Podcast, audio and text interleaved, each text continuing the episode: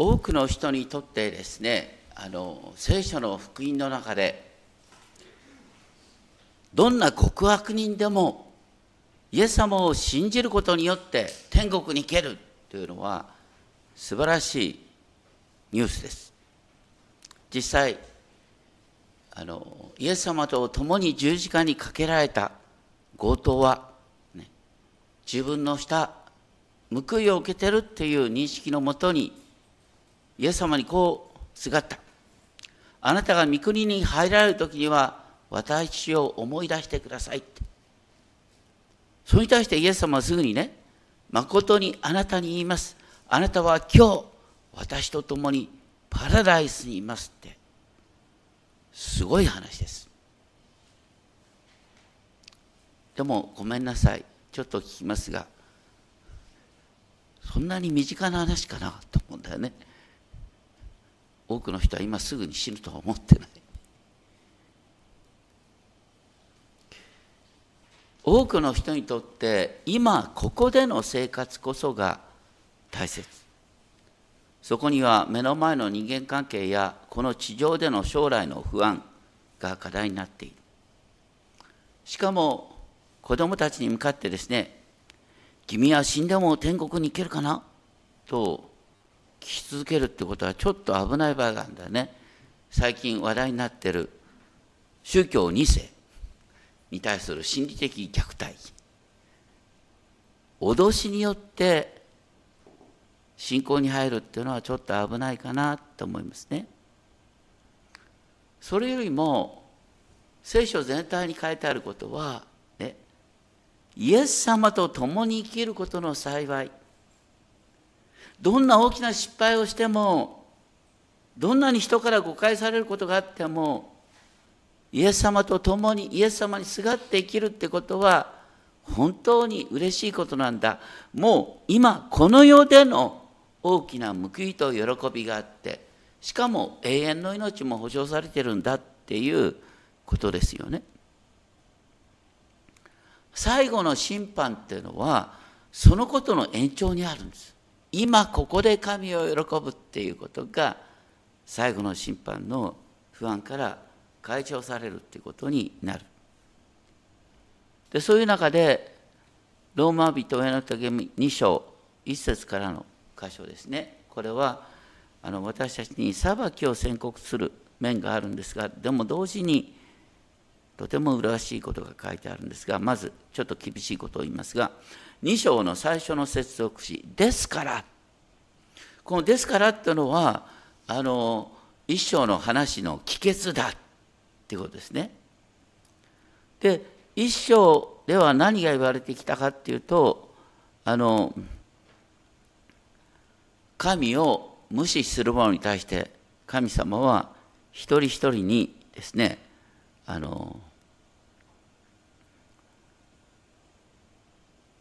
引き渡された。例えば一章26節、恥ずべき情欲に引き渡されたみたいなことがあって、そして一章の28節では無価値な思いに引き渡されたと言って、彼らは自分で悪いと分かっていながら悪いことをやっている、またそういうことに同意もしているという話だった。そして2章1節ですから、あなたに原文では弁解の余地はないという言葉があって、弁解の余地はありませんと言って、誰が責められるかというと、すべて裁くもの。あなたは他人を裁きながら、ね、自分自身に裁きを下している。なぜなら同じことを行っている。裁く者自身が。人を裁くっていうことが非難されているんです。まあ、よく言われます。皆さん、人差し指でさ、あなたとか言ってさ、やったらさ、こう人差し指でその人指してるけど3本の指が自分に向かってるでしょ。で、実は3倍の威力でですね、自分に実はよくよく考えたらね、自分にも責められるところがあるんだっていう、3倍で迫ってくるっていう感じなんですよ。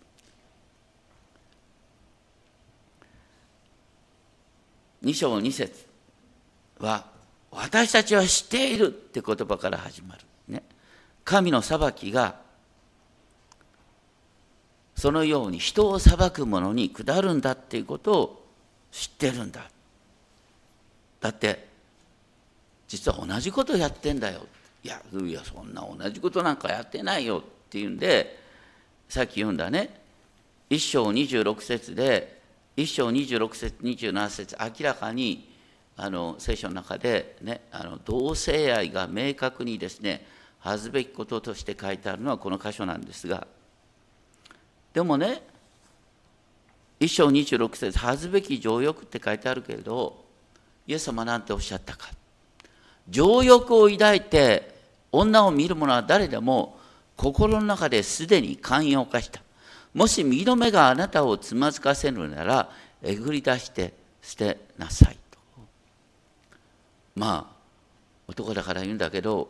この御言葉適用するとですね、多分世の中の男性右目保っている人は誰もいないだろうと思うんです。だからあえて言うとね、完全にあなたは情欲から自由であって初めてですね同性愛の人をね責めることができるんだよ。最近話題の LGBT に関しても、これがいい悪いっていうのはね別として、そういう人が教会に来た時に、いや私たちの教会ではそういう人を罪人だと思ってますなんて言うと、そういうふうに言った人自身が裁かれる。でもそれは決してね同性愛行為を正当化するっていう意味ではないんです。何よりも他人を裁くっていうことが恐ろしいことなんだよっていうことを言っている。でもそこでね、お前は地獄落ちだっていうんじゃなくて、2章4節から、ね、面白いこと書いてある。それとも神の慈しみと、こう原文の順番で言うとね、それとも神の慈しみと忍耐と寛容の豊かさをあなたは軽んじているのか。神の慈しみがあなたを改心、また悔い改めに導くことを知らないままに。これは言ってることはね、人の行動を変えるのは、長期的に変えることができるのは、その行動を裁くことによってではなく、神の慈しみと忍耐と寛容の豊かさによって、神は人を変えようとしているんだ。人を改心に導こうとするときに脅しを言うと、一見ねパッと伝わるようなんだけども、実はとっても危ないんですね。要するに恐怖とか脅しから入る信仰っていうのは、こう思考停止とか呪縛を生んでしまうんですよ。なんかやるたびにこれ大丈夫かなとか言って、それが今宗教2世の問題になってるわけです。1世は自分の意思でしてんだけど、2世になるとですね、離れると悪いことが起きるとか罰が当たるとかね、地獄落ちになるのかなとかですね、かえって恐怖に縛られる場合があると言われる。でもね、信仰っていうのはちょうど似た者夫婦なんていう言葉がありますが、夫婦関係もだんだんね長くなりにしたがって、だんだん発想が似てくるんだよね。それと同じように神様イエス様を愛して、イエス様との関わりの中で生きていく中で、私たちは徐々に変えられていくっていうことなんです。変えられるっていうのはどういう方向になるかっていうとね、神のご性質に預かるものとなる。いうふうに書いてあります。神のご性質に預かる、これもね簡単にはいかないんですよ。本当に長い時間かかって、最終的には復活の際にはっていう感じになっていくんですね。とにかくここに書いてあることは、ね、神の慈しみと忍耐と寛容の豊かさをあなたは軽んじるのか、神様じっくりとあなたを導こうとしてるんだよっていうことに目を向けさせようとしている。さらに2章5節で、あなたの頑なで心を改めようとしない、悔い改めのないというのは心を改めようとしないことのゆえに、怒りを自分のために蓄えている。面白いね。怒りを自分のために蓄えている。それは、ね、神の正しい裁きが現れる御怒りの日だ。それに向けて、あなたは神の怒りを蓄えているというんですね。これはせっかく神様があなたを改心に導こうとしているのに、それに逆らい続けてるということなんです。まあ、よく私たちね、自分自身で思うんだけど、長く信じてんだけどあんまり変わってないと思うんだよねって。で、変わってないと思ってんだよねって謙遜に認めてること自体が変わってることかもしれないんですが、ここで責められてるのは何かっていうとね、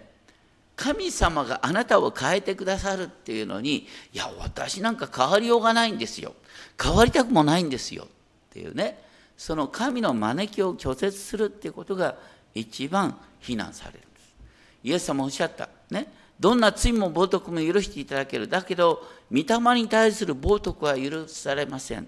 聖霊に対する冒涜っていうのは、まさに神様があなたに聖霊を使いしてあなたを作り変えてあげるっていうのに、それを拒絶する、それは御霊への冒涜になるよ。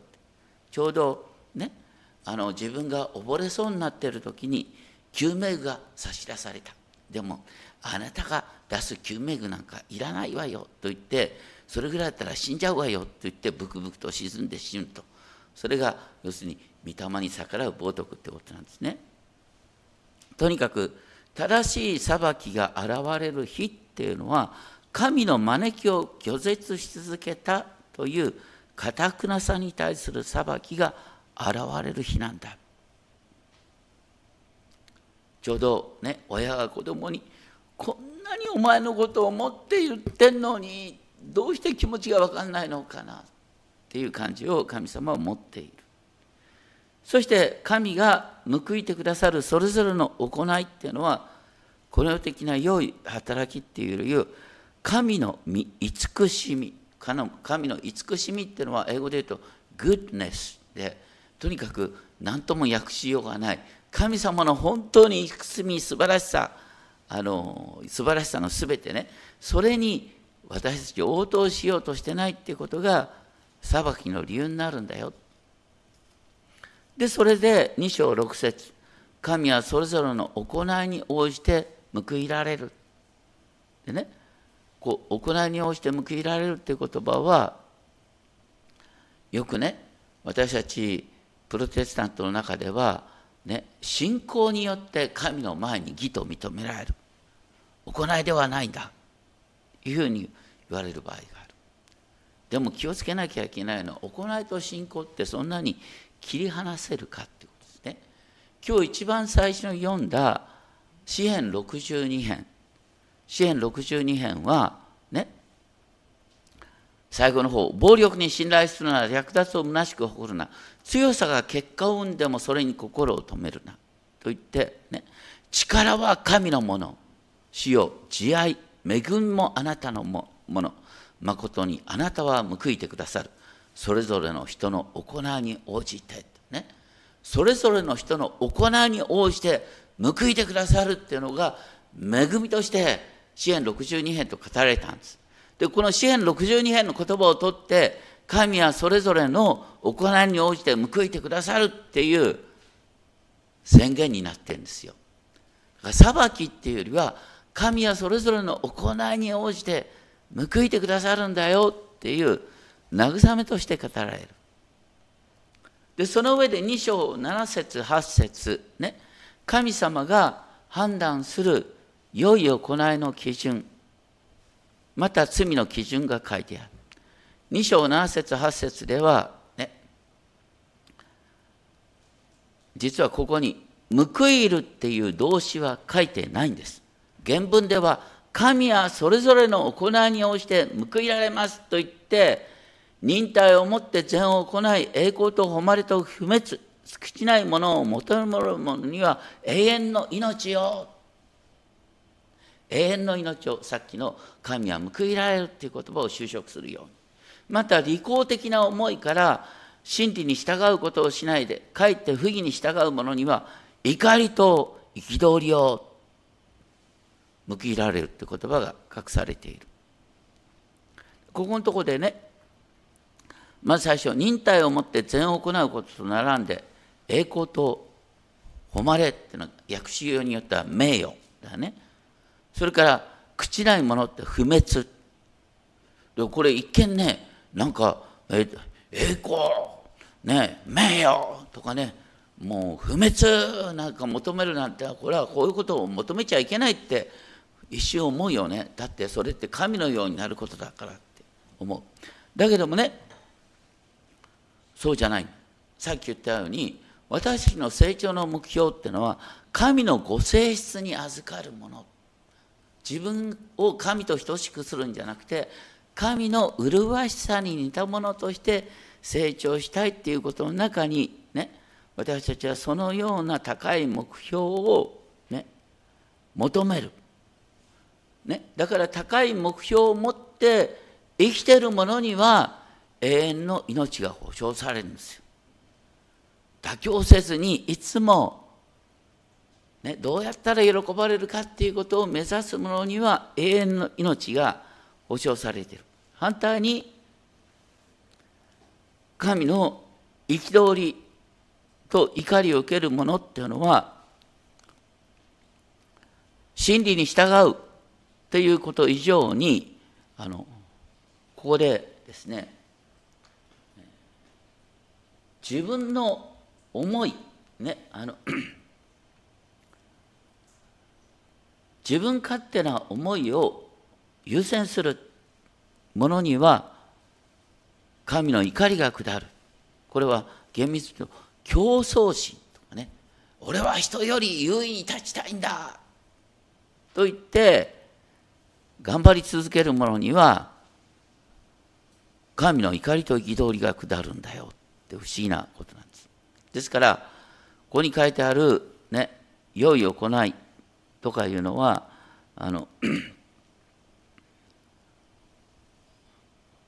この世的な良い行いっていうよりは、神様が求めるものなんだ。でさらに続けて2章の9節ですけれども、悪を行うすべてのものの上には苦難と苦悩が下るって。だからこれはどっちかというとこの世での生活だよね。悪いことをしてると苦難と苦悩が下るんだよ。ユダヤ人をはじめギリシャ人にも。そして反対に善を行うすべてのものには栄光と誉れと平和。さっきあった栄光と誉れと不滅だったのが栄光と誉れと平和になる。平和っていうのは明らかにヘブル語のシャロームですね。平安の訳でもあると思います。とにかく善を行う者には、ね、この世において豊かな報いがあり、来たるべき世界においての永遠の命が保証されているんだ。だから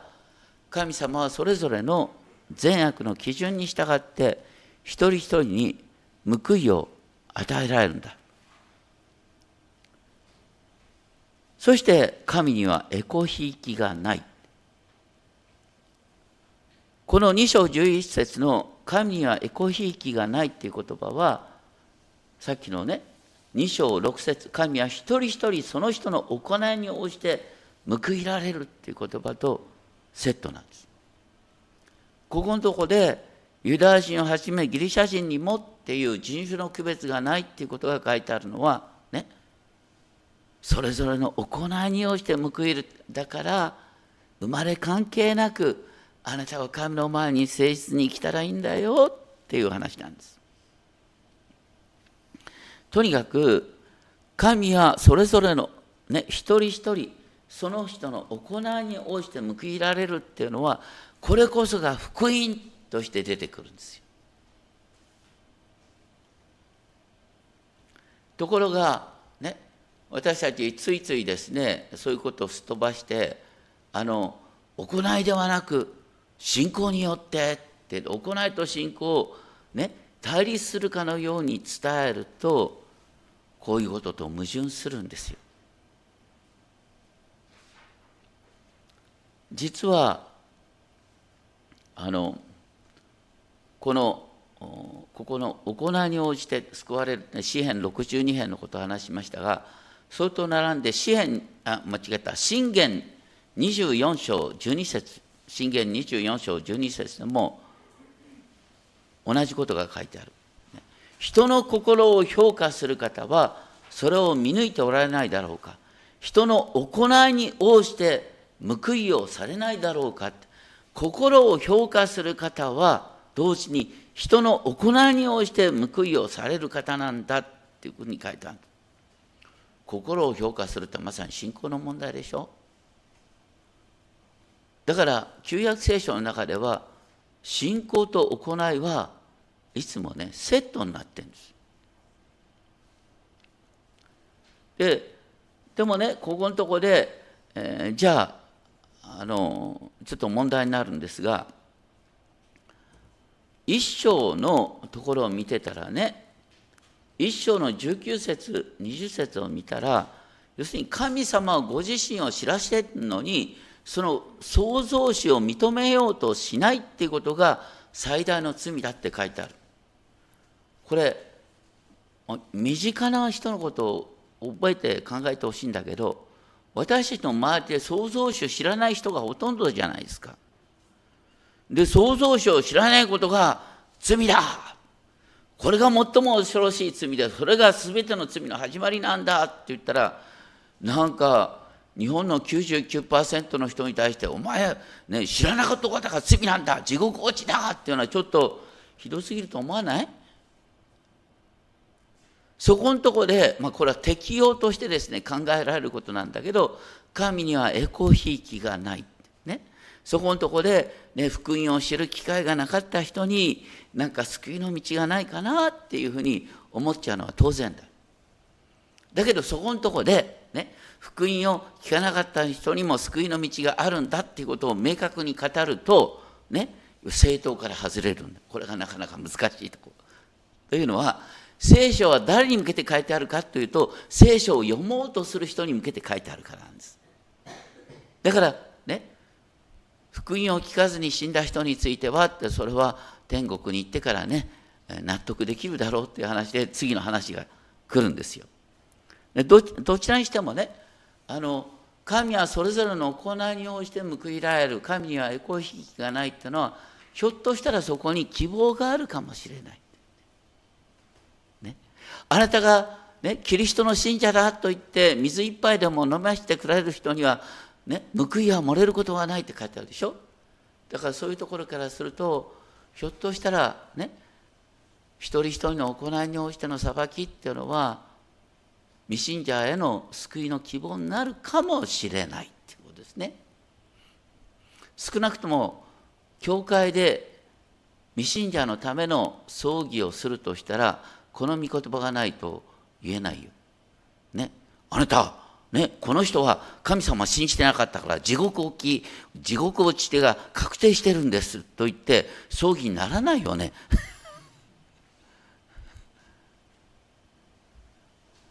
だから日本人的には2章の6節、神は一人一人のその人に応じて報いられるってことは、ひょっとしたらここに希望があるかもしれないっていうふうに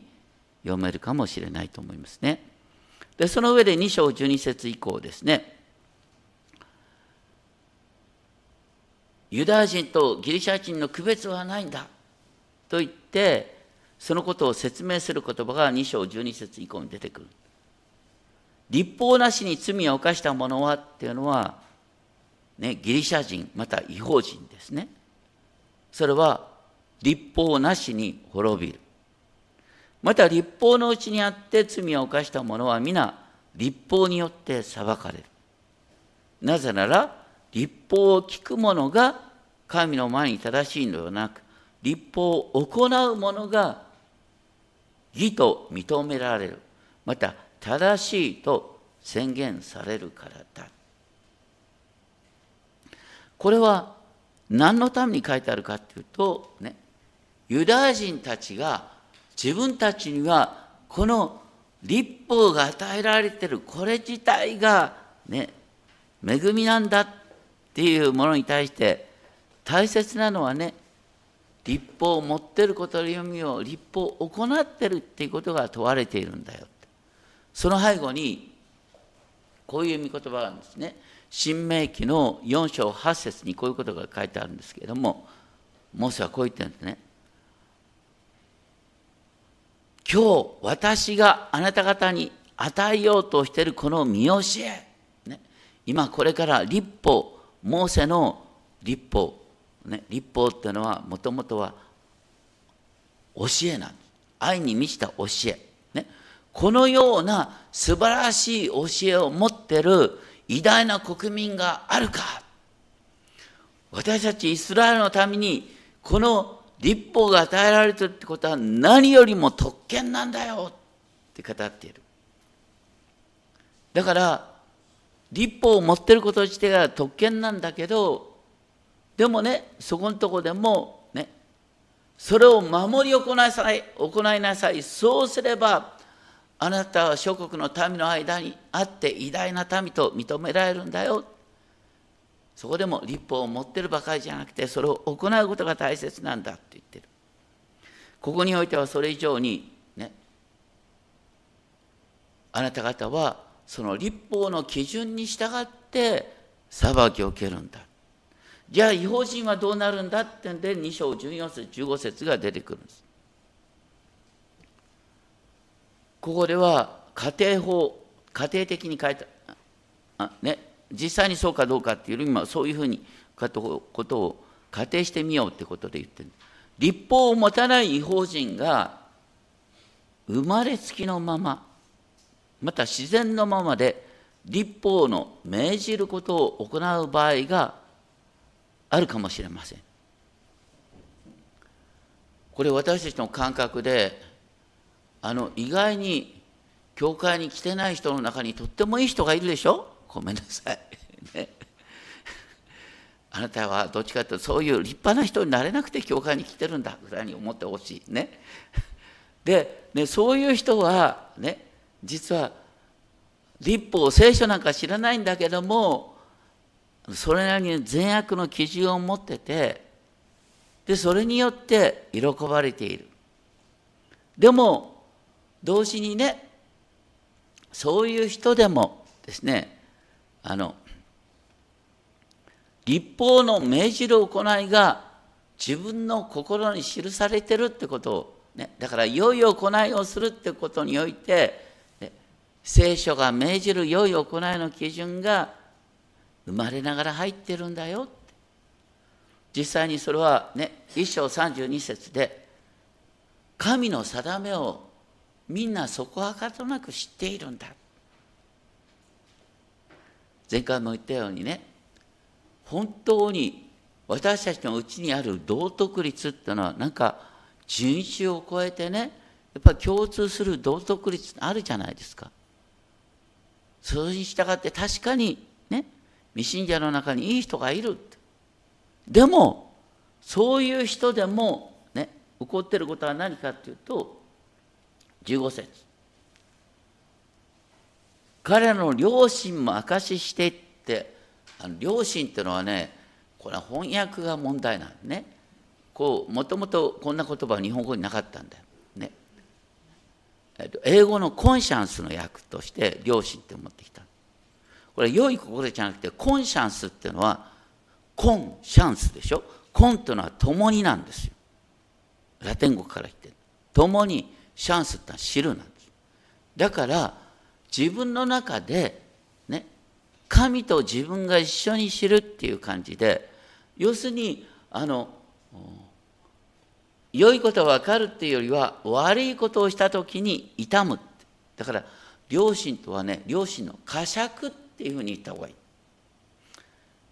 もともとの日本語にすると、まあ中国語だけど、残機の念。よくね、いや、残機の念に耐えられなくて、とこうね、やった行いを恥じるってのあるでしょ。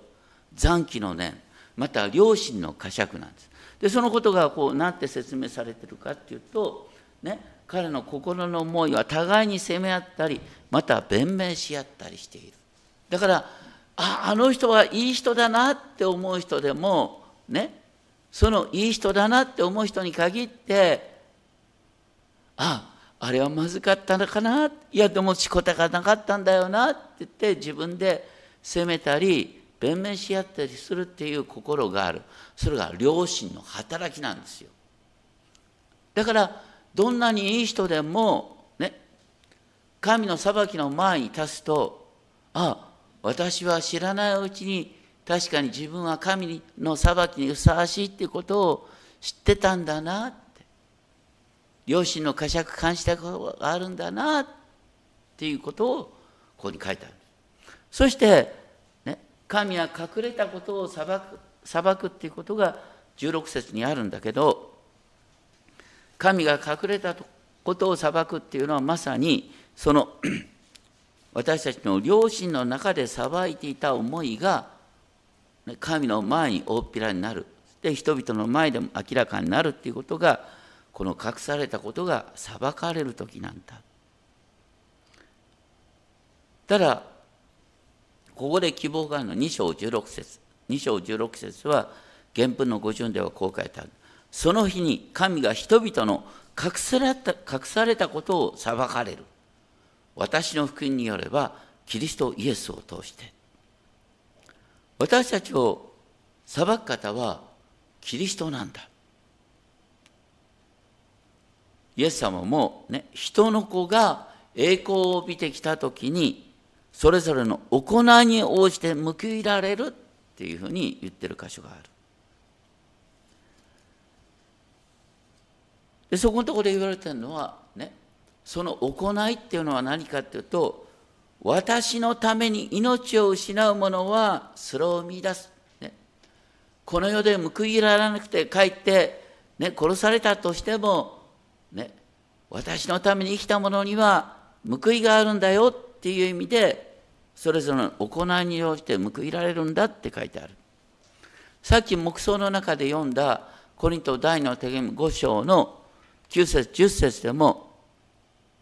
私たちはね、私たちが願うことは主に喜ばれることだ。それぞれ肉体においてした行いに応じて報いを受ける。で、キリストの裁きの座の前に私たちはあがらなければならないって。ここでは訳が難しいんだけど、要するに私たちを最終的に裁くのはキリストだって言うんですね。だから、ここのところの解釈の仕方で、ね、カトリックではさ、イエス様が裁き主になっちゃうから、ね、イエス様に取りなしてくださるマリアさんを通して、ね、おすがりしたら、マリアさん優しいから、ね、っていう話に なるんだけど、それは違うよね。聖書全体から考えると、キリストの裁きっていうのは、キリストは私たちの罪を負って十字架にかかってくださった。だから、キリストは私たちのすべての罪を許してくださる裁き主なんだよって。ね、その方が報いてくださるんだ。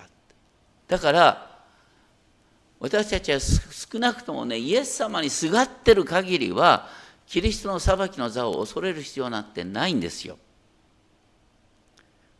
さっきまで言ってるように、神が裁く基準は何かっていうと、恩知らずに対する裁きなんです。神の恵みを忘れて、そんなのは関係ないよっていうものに対する裁きなんです。私たちが神の恵みに応答しながら、ね、より高みを目指しているってものには、永遠の命が保証されてるんです。どっちかというと、ね、ここでイエスによる裁きっていうのは、じゃあ未信者に対する裁きはどうなるのかな。それはさっき言ったようにね、小さな者の一人に水一杯でも飲ました者には報いを漏れることがないっていう言葉もあるんで、そういうね基準があるのかなと思いますが、とにかく申し上げたのは、行いに応じて裁かれるっていうのは福音なんです。ね、あなたの行いを誰も評価してくれなかった。ね、みんなそんなことやったって意味がないよと言った。でも私としてはこれはやることは大切だと思って行ったんだ。それに対する報いをイエス様は与えてくださる。ね、だからここで出てくるのは励ましなんです。だからイエス様のために生きてみよう。イエス様のために命を捨てたって、ね、イエス様は報いてくださるっていうから、だから私はイエス様のために生きることができるっていう励ましなんです。だから行いに応じて裁かれるっていうのは、ね、行いに応じて裁かれる、また行いに応じて報いを受けるっていうのは福音なんです。あなたの労苦が無駄にならない。まあもっと分かりやすく言うとね、このまま教えられたまま生きてたら金メダルが保証されてるよっていうようなもの。